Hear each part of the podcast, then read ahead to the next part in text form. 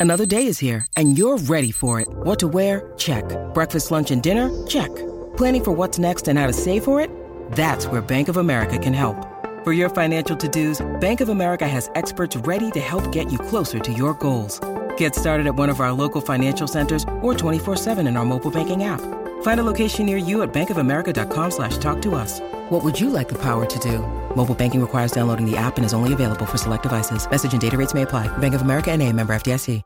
Sometimes needing new tyres can catch us by surprise. That's why Tyre Power gives you the power of zip pay and zip money. You can get what you need now, get back on the road safely, and pay for it later. Terms and conditions apply. So visit tyrepower.com.au or call 13 21 91. One man who was a beloved teammate of Big Merv Hughes is Ian Healy. He's our man up there in Brisbane. It's great to have him on the line. G'day, Heels.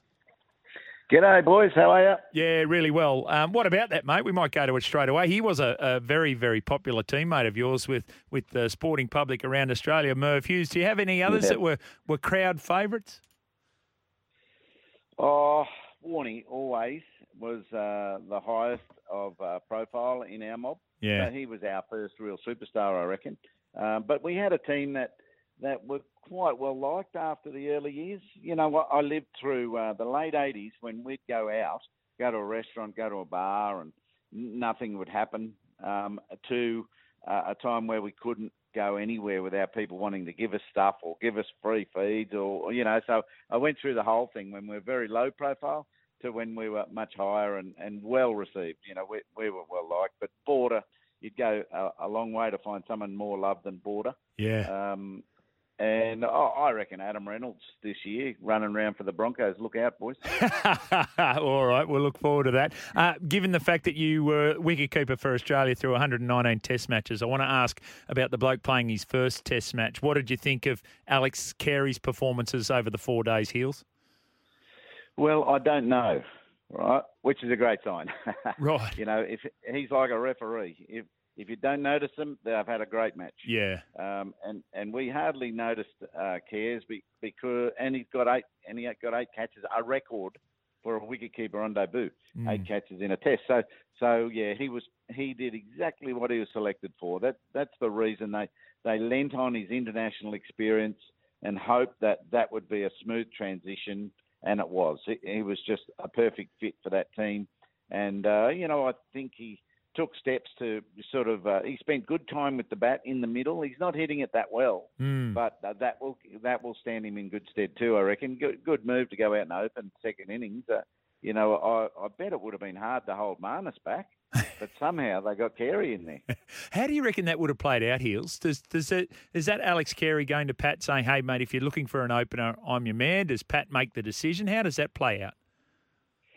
I'd say it would have been uh, either you you're doing it, Right. or or uh, uh, righto boys. Anyone, you know, Davey's not going to bat. Anyone want to do it? And and Carey would have said, yeah, yeah, I'll do it. Jump, Yeah. Jumped in real quick, you know. Yeah. There was one day in Melbourne in a Shield match, Queensland v Victoria, and it was against Merv, Pistol, and Flemmo, like a good bowling attack. And uh, Trevor Barsby, our Queensland opener, uh, had had to go to the dentist. He he was at the dentist, I think. So we've come off the field and we've had a long inning. So I'm tired as a wicketkeeper, and I'm I'm just taking my pads off with my head down. I'm thinking, I know that they need an opener here. And sure enough, over comes AB and says, "You're the man." Uh, yeah, yeah, no worries, Captain, no worries, mate. and uh, and out I went, you know, under a barrage from Merv. It was it was good fun. Uh, Kerry O'Keeffe tells a story about Greg Chappell sidling up to him when they were walking off the field in the centenary test match with Rick McCosker's jaw broken. And he thought, oh, here it comes. Kerry, would you like to open? Yes, of course, Skipper. Of course, I'd love to open against John Snow and Bob Willis and everyone else. Um, Pat He, he Cummins. reckons the night before, the night before they made that decision, the Yeah. selectors, uh, it's either Kerry or Rick McCosker with a broken jaw, and it took them two hours.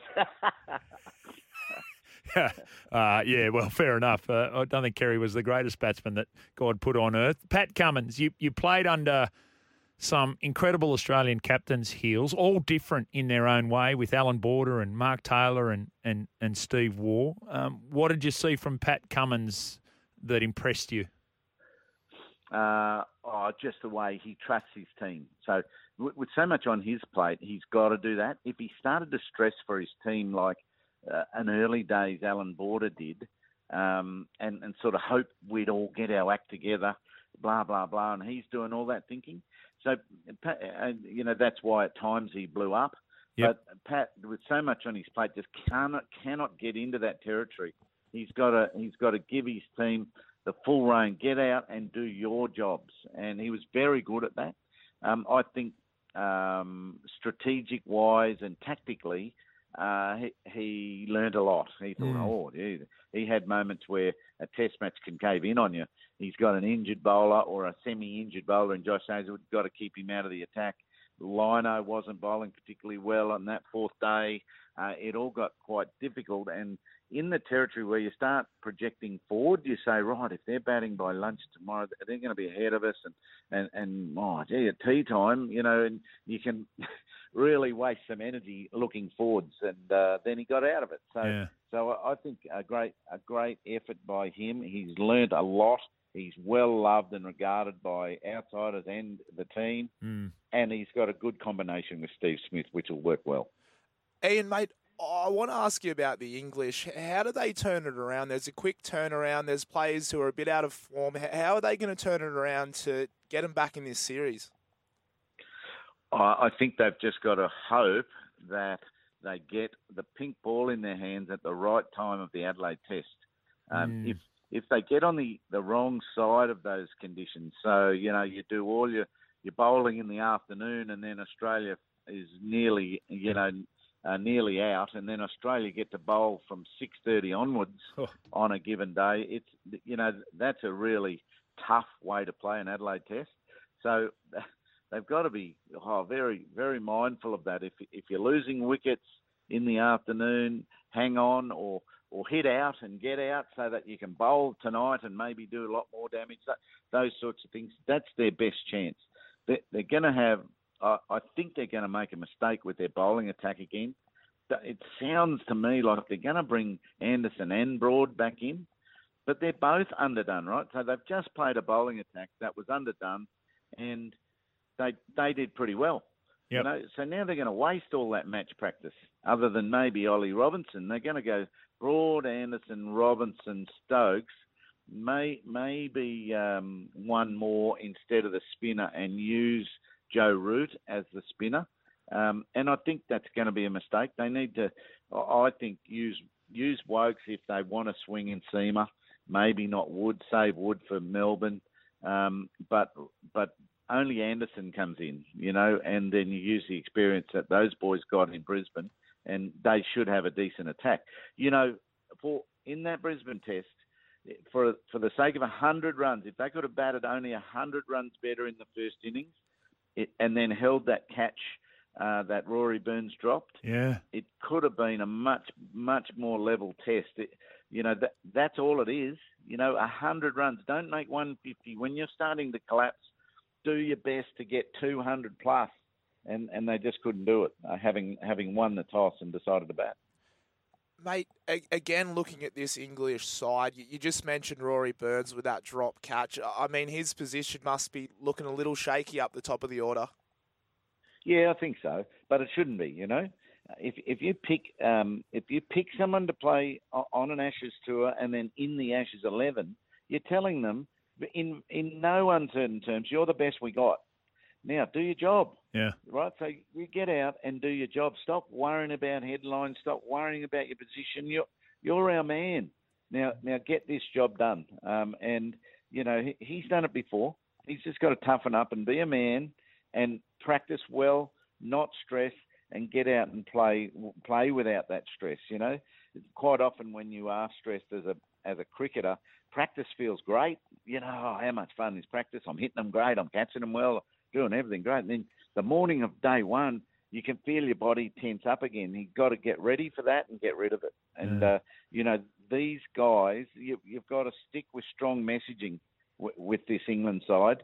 They're probably not as good as um, the Australian order, but but you can still do a job. Look at Dawid Malan. Yeah. He's had a horrible year in Test cricket, apparently, and he, he's peeled off 80 and batted all day against Australia. So get out and follow his lead. David Warner copped the rib injury, didn't bat second innings, as you mentioned. We presume he'll be right. Less um, surety around Josh Hazlewood. If Hazlewood doesn't play heels, who would you play? Well, it's it's a really tricky one this, so, and and good tricky because they're two ready to go jogging on the spot. Michael Neser and Jhye Richardson. Yeah. Um, so I, I think you know Jhye Richardson this year's got 20 wickets at 12 in wow. Sheffield Shield cricket. like, wow. And Neser has played limited cricket. Uh, he's just got five wickets against the English Lions in in the recent days. So uh, I think I'll go Jhye Richardson. Uh, uh, who would I pick? Don't don't mind. I, I really don't mind out of those two. Uh, both men deserve a crack. Yeah, yeah. Hey, I want to ask you this, Heels, and, and we talk, you know, to to the great sports people, and you don't play 119 Test matches for your country if you you're not the best at what you do for an extended period. You were for a decade, but amongst all the great wicket keepers that have played for Australia, is there a first among equals in your mind? I have a great friend of mine who's 83 years of age who's watched Test cricket since he was a boy, and he has one wicket keeper that he says was the greatest he's seen. But what but what about for you as someone who knew the craft so well? Well, it's it's definitely me. So uh, I, but uh, after me, mm-hmm. I'll bet your 83 year old mate is saying Don Tallon. You are spot on. Um, yeah, so he is the one that you know.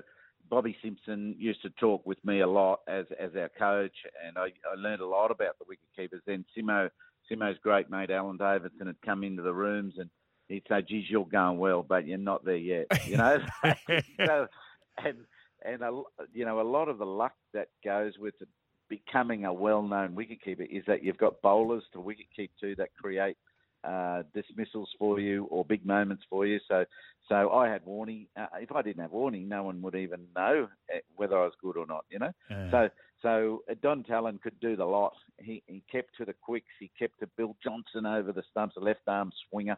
Um, he had Lindwall Miller, and and you know he was known to be lightning fast with his reflexes and with his stumping ability. So, so yeah, they like they like him. Bobby Simpson loved Wally Grout, right? Um, and as well, um, and, but you, you know that you know it's it's a rich tradition, and you know all those blokes. It just happened that they all Queenslanders, you know. So so we, we had in Queensland we, we love our wicket keepers, you know. So and it started probably from from Don, I reckon, a Bundy boy.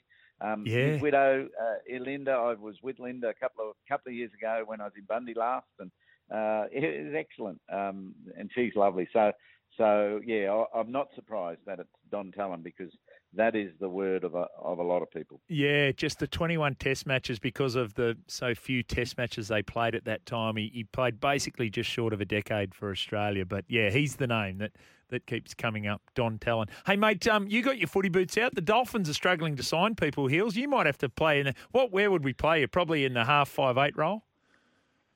Uh yeah, the, the centres are starting to do a fair too much, bit too much tackling, aren't they?